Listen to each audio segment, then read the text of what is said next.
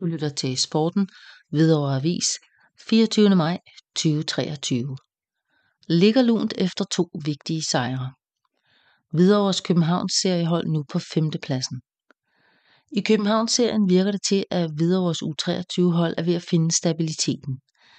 I den forløbende uge blev det således til to vigtige sejre over bundholdene B1903 og Nørrebro FF. Torsdag hentede det unge HIF hold en 2-1 sejr ude mod B1903, hvor man på grund af førsteholdskamp mod Sønderjyske ikke havde divisionsspillere med på holdkortet. Men U23-spillerne kunne som sagt selv.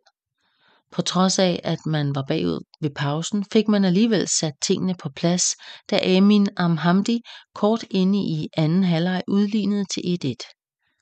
Efter lidt over en time stod Benjamin Majbum for sejrsmålet til 2-1. En målrig kamp.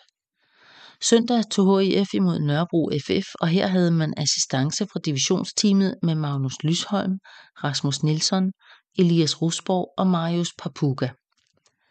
Hvidovre viste allerede i første halvleg, at der var klasseforskel. Benjamin Kold åbnede målfesten efter bare 11 minutter, inden Christian Kok gjorde det til 2-0. Amin Amhamdi kom på tavlen for anden kamp i træk, inden Marius Papuga kort før pausen gjorde det til 4-0. Anden halvleg blev knap så målrig.